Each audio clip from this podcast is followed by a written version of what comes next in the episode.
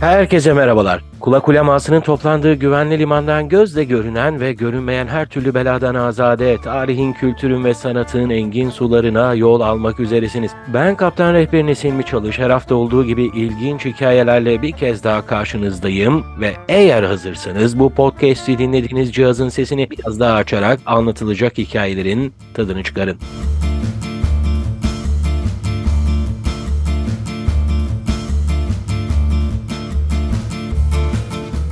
Efendim hoş geldiniz, sefa geldiniz. Umarım keyifler yerinde, sağlık saat mükemmeldir. Oldukça uzun aralar verdik ama nihayetinde birbirimize kavuştuk. E haliyle her hasret bir şekilde vuslata kavuşuyor. Vuslatın da güzel yanı hasretin neticesinde insanın kana kana içtiği bir su gibi e, özlem gidermesine neden oluyor. O yüzden de bazen böyle ayrılmakta fırsat var diyelim ki birbirimizin değerini daha iyi anlamak adına dürüst olmak gerekirse uzunca bir süre ara vermek beni biraz böyle doldurdu. Fark ettiyseniz durmadan konuşuyorum ve aslında biraz da hakkını yiyorum bugünkü güzel konuğumuzun. Efendim programın adından da fark ettiyseniz bugün ikonografi konuşacağız efendim. Biz ikonografi ne ola ki diye daha önce duymamış olanlar vardır. Ben de haliyle meslektaşım olması hasebi ve aynı zamanda konu üzerine yeteri kadar mürekkep yalayıp yutmuş ve hatta bununla yetinmemiş kendi Instagram hesabını bile ikonografi arzu kaydetmiş çok değerli arkadaşım Arzu Toraman'la beraber bunu konuşalım dedik. Büyük bir sabırla beklediği için de kendisine ne kadar müteşekkir olduğumu söyleyip bir hoş geldin diyelim. Merhaba Arzu, hoş geldin. Hoş bulduk. Ne güzel burada olmak. Seninle birlikte program yapmak da güzel. Aslında uzun zamandan beri her ikimiz de bunu oldukça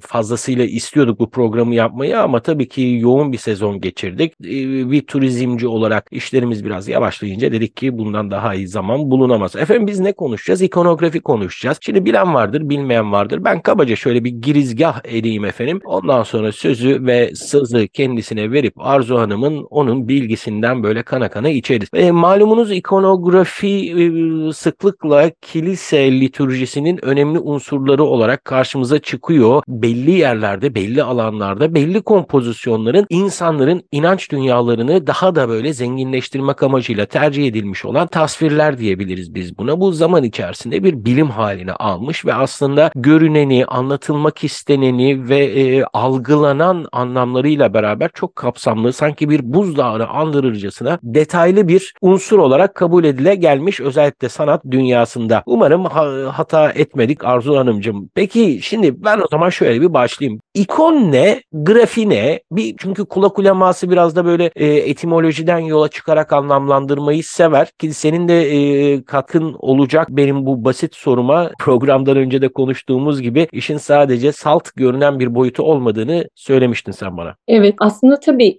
iki eski Yunanca'nın bir araya getirdiği farklı sözcük hem bizim belki ikona sözcüğüyle suret gibi, görüntü gibi, imaj gibi bir anlamı referans veriyor.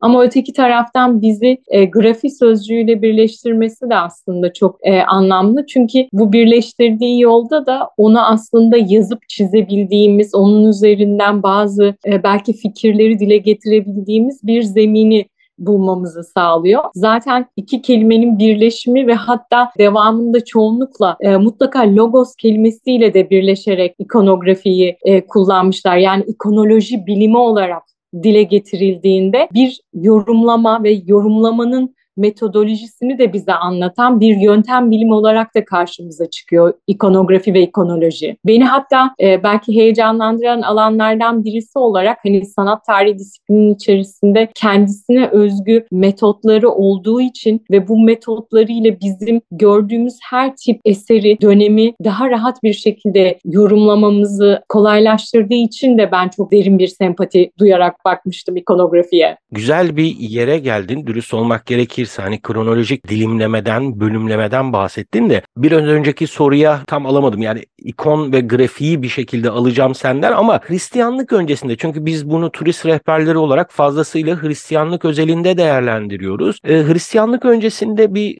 geleneği var mı veya mağara resimlerine bir ikonografi diyebilir miyiz veya böyle bir başlıkta yaklaşabilir miyiz? On emrin koyduğu bir tasvir yasağı durumu da söz konusu ama işin semavi dinler boyutundan ele aldığımız zaman da şöyle kronoloji diye bir e, girdin oraya oradan devam edelim istedim biz. Hem e, mağara resimleri hem çok tanrılı diller hem de e, semavi dinler açısından ele almamız gerekirse o ikon ve grafiği de anlatırsan yani çünkü konuya hiç alakadar olmayan ilk defa bu konu hakkında bilgi sahibi olan bununla ilgili ilk defa e, bir haşır neşir fırsatı yakalayan dinleyiciler de olabilir. Anlıyorum tabii ki. Özellikle benim orada açmaya çalıştığım şey aslında ikonolojinin bir bilim olduğuydu. Çünkü bahsettiğimiz bütün ikona, grafi ve ikonografi sözcüklerinin birleştiği, görüntünün, suretin ya da imajın yazılıp çizilebildiği, yorumlanabildiği bir alan grafi sözcüğüyle beraber ikonanın kullanılması. Bu tabii ki Hristiyanlıkta ağırlıklıca tercih edilmiş olabilir ama sadece hani onu Hristiyan ya da e, erken özellikle Hristiyanlık ve Judaizmle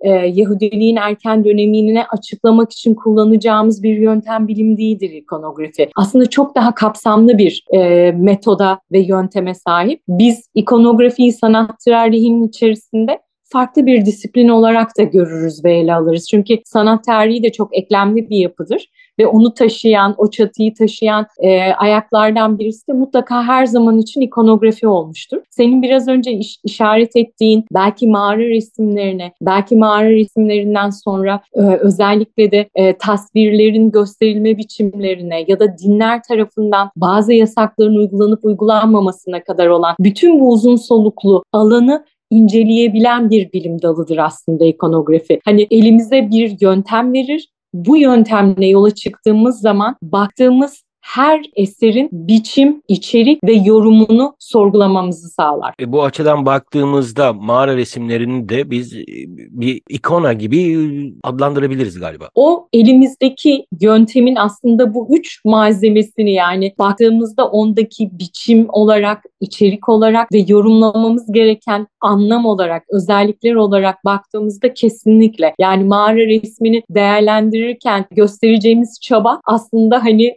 son derece belki e, Hristiyanlık dönemi tasvirlerini incelediğimiz çabayla da aynı zemin. Ya bu aslında biraz da şeye geliyor. E, İsmail Gezgin'in çok güzel bir kitabı var. E, buradan da e, dinleyenler varsa İsmail Hoca'yı tanıyanlar edenler onu da programa davet ettiğimi ileteyim. Ulaşamıyorum kendisine ve aracı olanlar olursa filan onu da bir gün bir programa davet etmek istiyorum. İsmail Hoca'nın çok güzel bir kitabı var. Homo narrans diye. Galiba insan anlattık sıra bir takım şeylerin daha geçerli olduğunu kabul ediyor. Yani mağara resimlerinden başlayarak daha sonra da işte bunu bir kutsiyet atfederek çizmesi de aslında o insanın anlatma içgüdüsünün farklı bir yansıması diye tahmin ediyorum ben. Sen ne dersin? Mutlaka hani anlama ve anlaşılma sanatın içinde olan ve hani insani boyutları olan bir alan bence de. Ama dini gerekçelerin bazen toplumsal ve batıl inançların da sanatı çok domine ettiğini, sanatçıyı bu yönde görevli kıldığını da hani biliyoruz geçmişe dönüp baktığımızda. Ama mutlaka anlatmak ve anlatılmak, görmek, görünür olabilmek de çok önemli olsa gerek diye düşündüm. Başladık biz duvarlara çizmeye insanoğlu olarak iki ayağımızın üzerinde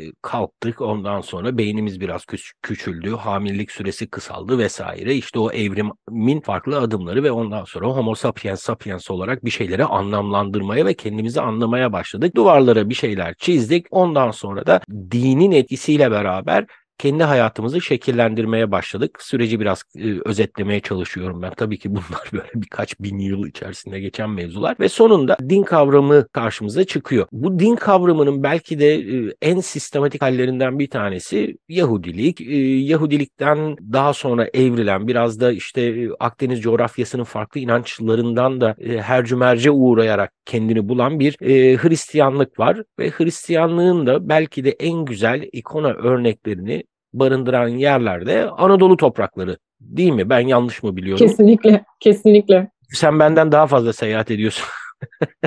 Yo aslında geçmişte daha fazla seyahat vardı. Çünkü bir parça hani doktoranın da getirmiş olduğu bir hani şeyle motivasyonla tabii ki çok fazla hani belki kiliseyi, sahneyi, duvar resmi ya da mozaik incelemem gerekmişti. Çünkü doktoranın içindeki hani bir e, yükümlülüğümdü de aynı zamanda turların dışında da. Peki şimdi e, dedik Anadolu toprakları ve tabii Anadolu topraklarında Hristiyanlığın bir şekilde sistematik hale gelmesinin de en önemli itici gücü hak verirsin ki Bizans oluyor. E, bir devlet gücü olarak hareket ediliyor vesaire ve sonunda bir dil ortaya çıkıyor. Bir tasvir dili ortaya çıkıyor. Peki Bizans ikonografisinin özellikleri tam olarak nelerdir veya Bizans bu işin amentüsünü e, başlatıp daha sonra hepsi Bizans'a göre mi şekilleniyor?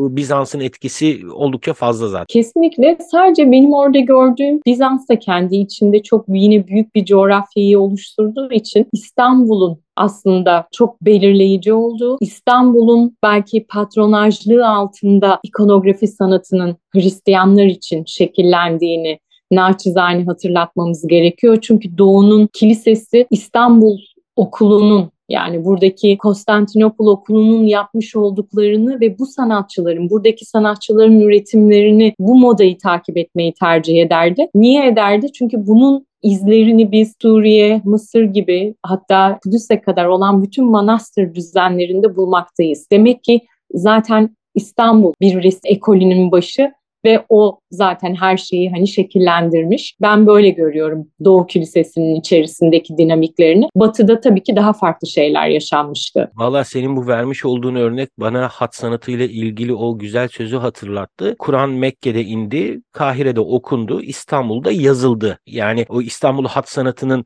bütün İslam coğrafyasını etkilemesi gibi senin vermiş olduğun örnek de aslında Hristiyanlık Kudüs zuhur etti. Pol'le beraber farklı coğrafyalara gitti ama en güzel isimlerini İstanbul'da yaptı. Ya çevirebilir miyiz biz bunu? Bence çevirebiliriz çünkü eğer İstanbul'dan çıkan bazı gezgin ve gezgin sanatçılar bu bilgiyi, birikimi ve görgüyü de buradan edindikleri kültürü de başka yerlere yansıtabildiyse ki mesela hem İstanbul'un Haçlı işgali döneminde hem de İstanbul'un fethinden sonra buradan ayrılmaya başlayan Bizanslı sanatçıların, Doğu Romalı sanatçıların aslında ürettikleri şeyler tümüyle buraya paralel ve gittikleri yerlere de bu değerli etkileri ve bilgileri taşımışlardı. Güney İtalya'ya, Sicilya'ya ve başka ulaşabildikleri her yere. Evet güçlü bir gelenek zuhur ediyor, kendini buluyor ve işte bahsetmiş olduğun gibi bütün Hristiyanlığın sesinin gittiği bütün coğrafyalara uzanıyor. O kadar güçlü bir hale geliyor ki daha sonra kendi içinde de çatışmalara neden oluyor bu ki bunun en önemli sonucu da ikonoklazma. Peki bu ikonoklazmayı biraz ele alsak, onun gerekçelerine bir baksak, ne şekilde dini e, biçimlendirdiğini konuşsak biraz. Bu tabii ki yani belki Hristiyanlığın içerisindeki en enteresan yüzyıllardan bir tanesi. Biliyoruz ki 726'da milattan sonra başlıyor ve 843'e kadar sürüyor. Yüzyıldan daha uzun bir dönem ve bütün kilise ve manastırların içindeki sahnelerin kazınarak yok edilmesi gündeme geliyor. Bunda da imparatorluğun otoritesi ve emri e, genellikle karşımıza çıkıyor. Bir şekilde kiliselerin özellikle de resimler önünde, ikonalar önünde ya da belki de mozaikler önünde insanların pagan böyle hani çok tanrılı kimseler gibi davrandıklarını, Hristiyanlığın ait olduğu belki de değerleri kaybettiğini ve insanlarda oldukça böyle putperest temaların öne çıktığına dair bir kaygıyla öncelikle ortaya çıkıyor ve bu durum bütün kilise ve manastırların resimlerinin silinmesine neden oluyor. O yüzden biz İstanbul'a ve Anadolu'ya baktığımızda belki hani bir elin beş parmağını geçmeyecek olan, şanslı kalan 4-5 yapının haricinde bütün resim programının milattan sonra 9. yüzyıldan itibaren başladığını söyleriz. Çünkü o dönemde her şey yok edildiği için daha sonra yeniden yapılmasına ancak imkan bulunabilmiş ve görüyoruz ki orada kendi ritüelleri de değişiyor. Bence orada imparatorlukla ilgili ve kiliseyle ilgili bir çekişme var ve görebildiğim kadarıyla kiliselerin ve manastırların kazandığı bağımsızlık, otorite ve servet hatta çünkü bir zenginlik ve miras sisteminin içine de giriyorlar. E, ve belli ki bu Doğu Roma imparatorlarını oldukça rahatsız eden bir boyuta ulaşıyor. Ondan sonra da zaten ellerinde çok iyi bahaneler olduğu da ortada. Yani hani insanların putperest davranışları, konaları e, dokunmaları, saygı göstermeleri, önlerinde belki öpüp başlarını eğmeleri gibi böyle putperestlikle e, yoğrulan yorumlar ortaya çıkıyor ve oldukça yıkıcı bir eylem olarak bütün hani kilise ve manastırlar biliyoruz ki yok edilmeye başlanıyor. E, belki bu dönemin bir hani şerrin hayrı var. Hani onun esprisini yapabilirim. O saate kadar yani 843'te bugün İstanbul'daki Ayasofya'nın meşhur Meryem Ana e, ve Çocuk İsa mozaiğinin açıldığı ana kadar 843 milattan sonra o ana kadar bütün bu yıkımlar oluyor. Ama o saate kadar resim sanatında bütün Doğu Roma'da düzensizlikler var. Belki hani ilgisini çekenler için geri dönüp bazı eski örneklere burada ve hatta belki hani e, Roma kaynaklarında da bakmak mümkün. E, düzensizlikler var. Hani yeri geliyor Meryem'in kıyafetleri, belki İsa'nın sakallı bir çocuk olup olmaması ya da nasıl kimin nasıl hangi özelliklerle, atribü dediğimiz ona ait olan özelliklerle gösterileceği net değil. 9. yüzyıldan itibaren artık Doğu Roma Kilisesi oldukça net bir resimleme programıyla ortaya çıkıyor ve artık kendi kuralları anlattığı böyle bir izlek, bir şema halinde ikonografisini belki de çok daha net izlediğimiz bir döneme geliyor Hilmi. Şimdi e, güzel bir yere geldim. Benim arada başka sorularım vardı ikonoklazm sonrası ne olduğunu ama şimdi sorularımdan bir tanesiydi o. Bu kompozisyonlar hani Ayasofya bölümünde uzun uzun anlattığım e, işte Deisiz, e, Pantokrator ben uzun uzun anlattım da şimdi e, bir de bunları senden dinlemek istiyorum. Bu kompozisyonların, seçilen kompozisyonların bir de belli başlı konumları var. Yani kalkıp da her yere bir pantokrator koyamıyorsunuz veyahut da işte bir evet. Theotokos koyamıyorsunuz. Biraz da bunlara bir e, ipucu verirsen hani hem ben de sorulara atlamış oluyorum daha sonra onlara geri döneceğim ama. Hay hay şöyle görünüyor. Resim programı yeniden artık oluştuğu için hatları ve içeriği belli bir hale gelmişti diye izah etmeye çalıştım. Bir kilisenin içerisinde hangi duvarda ya da yapının hangi bölümünde kimin olması, hangi dini temanın, konunun öne çıkması gerektiği artık yerini buluyor. E, gelişi güzel bir programlamayla değil ama resim programı artık yerine oturduğu için çalışan sanatçılar bir kilisenin nasıl daha estetik bir şekilde ve dini kurallar hani uyarınca da nasıl ritüellere uygun bir şekilde resimlenmesi gerektiğini belirliyor. Senin biraz önce e, işaret ettiğin gibi e, belki bir apsis bölümünde kimin olması gerektiği, bir Meryem Ana mozaiğinin mesela Ayasofya'da olması gibi ya da belki bir kubbede mutlaka Pantokrator İsa dediğimiz evren sahibi karşımıza çıkıyor. Ya da üst duvarlarla art duvarların özellikle de e, insan boyunun erişebildiği bölümlerin arasında hiyerarşik olarak kimin hangi kutsalların ve konuların dağılması gerektiği çok net kompozisyonlarla yerini buluyor. Bunların e, resim kitapları manastırlarda yazılmaya başlanıyor Hilmi. Yani çok bilinçli bir çalışma var orada. Ressamın El Kitabı diye çok değerli bir kaynak var. E, bunu böyle Osmanlı döneminde Aynoroz manastırlarında bir kopyasını buluyorlar. E, bu Furnalı Dionysos'un e, Ressamın El Kitabı adlı eseri değerli bir kaynak. Çünkü bu kopyalar halinde yüzyıllar boyunca manastırlar birbirlerine belki hediye ederek, belki birbirlerine kopyalarını elleriyle hani minyatürlerle yapıp göndererek çoğaltarak ilerlemişler. E, ve bu kitapta çok net bir şekilde bugün hem İstanbul'da hem Anadolu'da hatta Yunanistan ve eminim ki hani Karadeniz, Gürcistan, Rusya'ya kadar uzanan bir hatta bir kilisenin resim programının 9. yüzyıldan itibaren e, neresinde hangi sahnenin olabileceğine, hangi kompozisyonun nasıl anlatılması gerektiğine dair bize çok büyük katkılar sunuyor. Çünkü böyle çok hani net bir zemine gelmiş oluyor aslında. Senin hani sorunda dediğin gibi belki bir kompozisyon nereye gelecek artık çok e, iyi şekilde biliniyor ve bunun etüdü yapılmış ol, yapılmış halde. Hüseyin Avni Özkan'la beraber yapmıştık Kariye programını ki benim gözümde de İstanbul'un mücevher kutusudur. Kariye bildiğimiz gibi herkesin e, en çok mozaiği barındıran yapılardan bir tanesi farklı kompozisyonlarla beraber. E, bunun İstanbul'da bunu küçük bir parantez içerisinde sorayım ben. Kariye haricinde bu kadar çok kompozisyon ve İncil'den temayı barındıran e, bir yapı daha var mıydı? İstanbul ölçeğinde bizim görebildiğimiz kadarıyla tabii ki İstanbul'daki büyük kiliselerin özellikle Ayasofya'ya, Ayayirini'ye, Kariye Manastırı'na baktığımızda belki peşi sıra Pammakaristos'u e, sayabiliriz. Bu gruba baktığımızda bunların içinde kalan daha çok biz tabii mozaikleri hatırlıyoruz. Mutlaka diğer örneklerde de mesela bugün Zeyrek Manastırı'nı düşünelim. İmparatorluğun çok önemli bir kilisesiydi ve her şey hani son derece emperyal bir şekilde ele alınmıştı. Mutlaka Zeyrek gibi ya da Yedikule'deki Johannes Prodromos Manastırı'nda olduğu üzere 4. yüzyıl yapısı olarak bunlara baktığımızda muhakkak ki çok sayıda içlerinde resimli sahneyi yani gerekse freskolarla gerekse mozaiklerle muhakkak ki barındırıyorlardı.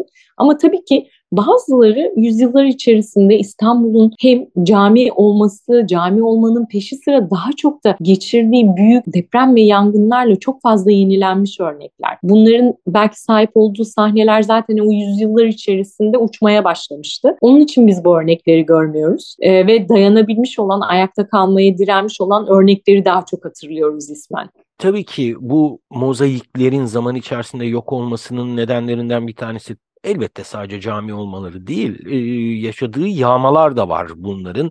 E, ben biliyorum özellikle Zeyrek'le ilgili bölümü yaparken ve kitabıma da eklemiştim onu da uzun uzun. E, 4. Haçlı Seferi ile beraber bir yağma mevzu bahis oluyor. Evet. Buna mukabil çok fazla şey götürülüyordu. Gelenler oluyor, gelemeyenler oluyor. Katolik ve Ortodoks dünyasının birbirine olan düşmanlığı, şizmanın e, ayrımı vesaire, e, filiyok çevirisi bir sürü şey var da asıl e, benim merak ettiğim bu iki dünya arasında özdeş ve farklı unsurlar neler ve Hani buradan da bir sonraki soruya bağlayayım ben. Özellikle 4. Haçlı Seferinden sonra o en etkili temastan sonra e, batıya yansıması nasıl olmuş? E, Bizans ikona sanatının? Yani şöyle ben tabii ki en çok doğuyu çalıştığım için batı gözünden, batı ikonografisini belki çalışanlar eminim çok daha fazla örneği sahiptir. Ellerinde hani çok daha fazla done vardır. Ben Doğu Kilisesi tarafına daha çok hakimim. Ama aralarındaki temasın Doğu Roma çıkışlı en azından sanatçıların taşıdıkları örnekleri Milano gibi, Sicilya gibi ya da Güney İtalya gibi farklı noktalarda e, paralellikleri İstanbul sanatçılarının e, kurabilmiştim. Bu da benim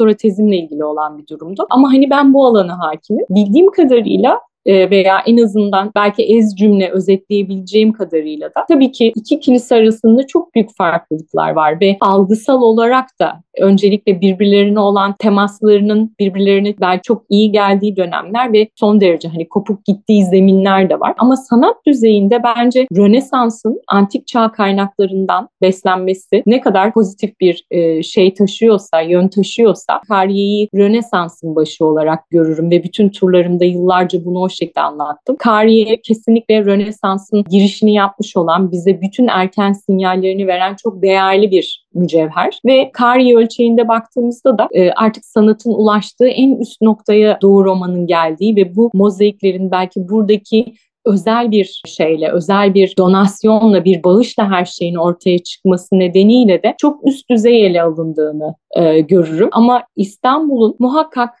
Rönesans'la, Rönesans'ın İstanbul'la e, bağı var ve tabii ki dinler açısından da Batı Kilisesi de belli sahneleri doğudan mutlaka almış oluyor. Mesela biz Meryem'in hayatına çok daha odaklıyızdır Doğu Kilisesi'ndeki sahnelerde. Meryem'in erken hayatını çok daha iyi biliriz. Batı Kilisesi bundan çok haberdar değildir. Katolikler bu sahneleri duyduklarında epeyce şaşırırlar. Ya da biz e, Meryem'in çocukluğunu, onun e, geçmişini, ailesiyle olan hayatını anlattığı baktığımızda da epeyce şaşırırlar. Onlar apokrif İncil dediğimiz dört İncil'in kanonik olan gruptaki dört İncil'in dışındaki İncil'leri benimsemedikleri ama Doğu Kilisesi her dört İncil'i benimsediği için de çok büyük aslında e, anlam farklılıklarına uğrarlar. E, benim gördüğüm hani iki belki taraf arasındaki en e, hani kısa öz söyleyebileceğim farklılıklar bunlar olabilir. Tam da yerine gelmişken sorayım. Bu sanatın İstanbul'daki bu sanatın Rönesans'a bir etkisi oluyor mu? Perspektif bağlamında. Çünkü Rönesans'ın en önemli unsuru perspektifi bulması ve ona göre geliştirmesi değil mi? Şöyle bir etki var. Doğu Kilisesi e, ne kadar kendi iç eğitiminde Doğu Kilisesi'nin iki verdiği eğitim şekli vardır Hilmi. Dünyevi eğitim verir ve ruhani olan eğitimi verir. Bu eğitimi verirken dünyevi olan kısmında Yunan geleneğinden geldikleri ve bununla çok gurur duydukları için her zaman bütün antik çağ e, filozoflarının, bütün aklına gelebilecek olan matematikçilerinin, tarihçilerinin, edebiyatçı ve şairlerinin hepsini bir kilisenin sıradan belki bir rahibi ya da sıradan bir teoloji eğitimi alan bir kimse bile öğrenmek zorundaydı. E, ve Doğu Kilisesi antik çağ kitaplarını yakıp yok etmedi. Bunları kullanmayı sürdürdü. Hatta bir kısmını ellerinde mevcut değilse Arapçalarından Yunancalarına çevirterek okumaya devam etti. Dolayısıyla bu dünya burası için söylüyorum İstanbul ve çevresi. Bu dünya zaten elinde antik çağda o kadim bilgiyi, insanın estetik duygusunu altın orandan tutalım da algısını, boyutunu değiştirebilecek olan her türlü matematiksel ve geometrik bilgiye zaten sahiptiler. Sadece bunu ne zaman ortaya çıkartabilecekleri hani o doğru anı aslında kolluyorlardı. Kariye belki bu açıdan mesela kıymetli. Çünkü 1315-1321 gibi bir tarih aralığında düşünecek olursa zaten bu bilgi kendi kütüphanesi, kendi din adamları ve kendi sanatçıları tarafından harmanlanarak ortaya konmuştu. Bu tabii ki daha sonra Doğu'nun Batı'ya etkisini de bence sağlamıştı. Sanatçıların gidişleriyle bu kültürün ve özellikle de sanattaki üst seviyenin artışıyla beraber. Batı'da Rönesans'ın gelişi, antik çağ kaynaklarının ve hümanizmanın ortaya çıkışı değil midir? Bu ortaya çıktığı zaman işte bu kaynaklar zaten kullanmaya başlanılmıştı ve buralardan oraya göçmüştü zaten. Buranın kütüphaneleri ve buranın minyatürleriydi. O gerçekten ciddi anlamda ayrı bir e, başlık ve ayrı bir program konusu ki bunu da konuşmak isterim seninle. Evet biz ikonadan bahsediyoruz ama e, şimdi ikonada şey değil farklı farklı zeminler üzerine farklı farklı tekniklerle de yapılıyor ki işte daha çok bilinenler ahşap üzerine yapılan ikonalar vardır. Efendime söyleyeyim işte freskolar vardır. Taze sıvının üzerinin boyanması şeklinde ve mozaikler vardır. İkonalar farklı materyallerle bize ulaşıyorlar. çok erken devir, devirlerde aslında alçıyı ve freskoyu tercih ettiklerini mesela Hristiyanlığın ilk çıktığı dönemde Fırat Nehri boylarında ya da Mısır'daki bulunan özellikle Fayum portrelerine kadar uzanan ilk Hristiyanlığın e, mezar odalarında, kripta ya da duvar resimlerinde görmeye başlıyoruz. Bu freskoların belki daha kolay yapılabilmesi ve yine uzunca bir süre aslında dayanıklı olabilmesi gibi bir avantaja sahipler. Doğal boyaları kullanarak ve senin de dediğin gibi yeri geliyor belki direkt kayanın üstüne ya da sadece bir alçı, yaş alçı sıvanın üstüne çalışabilmişlerdi. Zaman içerisinde sanattan tabii beklentiler çok daha aslında artıyor ve ikonalarda da çeşitlenme başlıyor. Kilise ritüelleri gereği elde taşınabilen bir ayine özel getirip götürülebilecek ya da belki din adamlarının elinde bir seremoni halinde törensel bir şekilde taşınması için de ikonaya ihtiyaçları var. Burada ahşap malzemeler devreye girmeye başlıyor. Özellikle 4. yüzyıldan itibaren e, ve yeri geliyor daha değerli, daha görkemli ikonalar yapmak gerekirse bu ahşap malzemelerin üstüne boyanan belki bal mumu gibi ya da değerli böyle yağlı e, boya katkılarıyla beraber değerli taşların, gümüş ya da altın parçaların eklendiği çok daha aslında e, görkemli ikonalarda yapılmaya başlanıyor. Ve bunlar yeri geliyor belki bir bağışla kiliselere ulaşıyor. İnsanların arasında bu tarz ikonaları bağışla bir yere bırakabilmek ya da evine sarayına asabilmek e, merakı da doğuyor. Ve sonra zaten ikonoklast dönemde yani ikona yıkıcılığının olduğu dönem bittikten sonra da kiliseler ikonaların mutlaka okunmasını, bir rahibin kontrolüyle e, halka satışının yapılmasını ya da bir kiliseye bağışlanabileceği bir döneme ve aşamaya geliyorlar. Ve sonrasında e, yine malzemelerde hem e, bu rutin belki ahşap malzemelerin kullanıldığı ikonalar sürüyor. Hem bunların üzerine Yeri geliyor mozaiklerin şekillendirdiği bizim e, mozaik ikonolar diye belki açıklayabileceğimiz böyle değerli bir grup geliyor. Mesela bugün Fener Rum Patrikhanesi'nde bazı örneklerini görebildiğimiz. Bu mozaik e, yapımı belli ki e, belki biraz daha bütçe isteyen ve sanatçısının daha özel çalışması gerektiği bir alan olduğu için de muhakkak Kariye gibi ya da Fethiye gibi yapılarda karşımıza çok daha aslında üst düzeyde dediğimiz gibi e, mozaik örnekler olarak karşımıza çıkıyor. Ama bu grupta belki taşınabilir olanlara batı literatürü hani ikona olarak açıklamış oluyor. E, bizlerse hani bunu belki şey diye görmüş oluyoruz. Hani bulunduğu e, yerde belki bir süsleme programının parçası olarak görüyoruz bugün. Programın sonuna gelmişken hani hem zamanını büyük bir kısmını ikona ve bu sanatın farklı dallarıyla ayırmış, bunun üzerine ortaya bir eser koymuş bir insan olarak sorayım. En favori ikona kompozisyonun ve bunun nerede gördüğünü, neredeki kompozisyonu çok beğendiğinde merak etmiyor değilim ben. Böyle de yavaştan muhabbeti bağlayalım diye düşünüyorum. Hay hay. Galiba yine benim için Kariye çok ağır basardı. Çünkü beni çok etkileyen kompozisyon olarak hani verdiği mesajlarla Meryem'in kimisiz sahnesini yani onun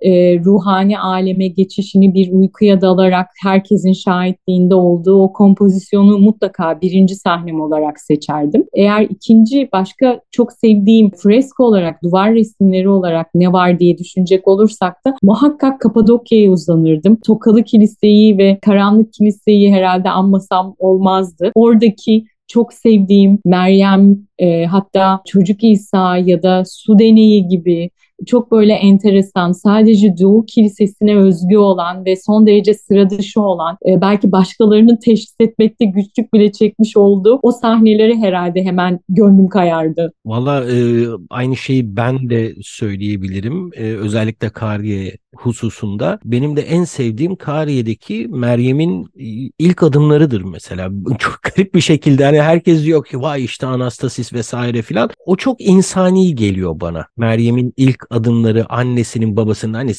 senin de çocuğun var, benim de çocuğum var. Hani herkesin yaşayabileceği şeyler. O yüzden de ben daha böyle insana dokunduğu için galiba o Meryem'in ilk adımları o da tam böyle bir kemerin içerisindedir. Daha iyi bilirsin sen benden. Çok da iyi seçilmez. Böyle biraz da gözden kaçar. E, o yüzden en sevdiğim benim odur. Çok insancıl gelir bana. Çünkü herkesin anne baba olan herkesin yaşayacağı o ilk adım sahnesi ve o heyecanı güzeldir diye düşünüyorum. Valla ben çok keyif aldım. E, bilginden çok istifade ettim. Bilmiyorum sen görüyor musun görmüyor musun? Önümde de notlar aldım ettim. E, umarım bu bölümü dinleyenler de oldukça keyif almıştır bundan ve e, onların da not alacağı birçok şey vardır diye tahmin ediyorum. Efendim e, Arzu Toraman bu hafta konuğumuz oldu. Onunla onun uzmanlığı üzerine fazlasıyla mesai harcadığı ikonografi konusu üzerine şöyle bir girizgah yaptık. Tadında da bıraktık. E, ben bir kez daha bu programı dinleyenler adına sana çok teşekkür ederim Arzu. Ben de. Ben de çok mutlu oldum. Paylaşmak, böyle etkileşimde olmak bir süredir benim de yapma şansını bulmadığım bir alanda. Ben de çok mutlu oldum. Hani umarım ulaştığımız bütün mecralardakileri de e, hani yeni fikirlere sevk edebilmiştir. Bu arada hazır kapatmadan bir de söz alayım ben senden ama önce bir emin olmak istiyorum. Türk resiminde savaş ve şiddet teması senin tezin mi? Ee, benim master tezimde evet. Çok ilginç bir konu. Acaba bir günde hem Türk resim sanatını ve senin bu master tezini de konuşsak mı diye böyle dinleyenlerin huzurunda bir söz almaya çalışayım senden. Yani tabii mümkün. Sadece benim hani birazcık bunun içinde yine zamana ihtiyacım olacak. Yavaştan kendimi tatil moduna alıyorum. Ne Kesinlikle mutlu. bu sezonu bitirdiğim için çok mutluyum. Bir mola yapıp ondan sonra başka yeni konuşmaları kesinlikle gündeme alabilir. O zaman ben bundan fazlasıyla keyif aldım. Sözü de almış olduk. O da iyi oldu. Efendim e, bu hafta e, Arzu Toraman bizle beraberdi. Çok güzel bir konu konuştuğumuz kanaatindeyim. Umarım beğenmişsinizdir. Önümüzdeki hafta görüşene kadar mutlu kalın, sağlıklı kalın ve esen kalın.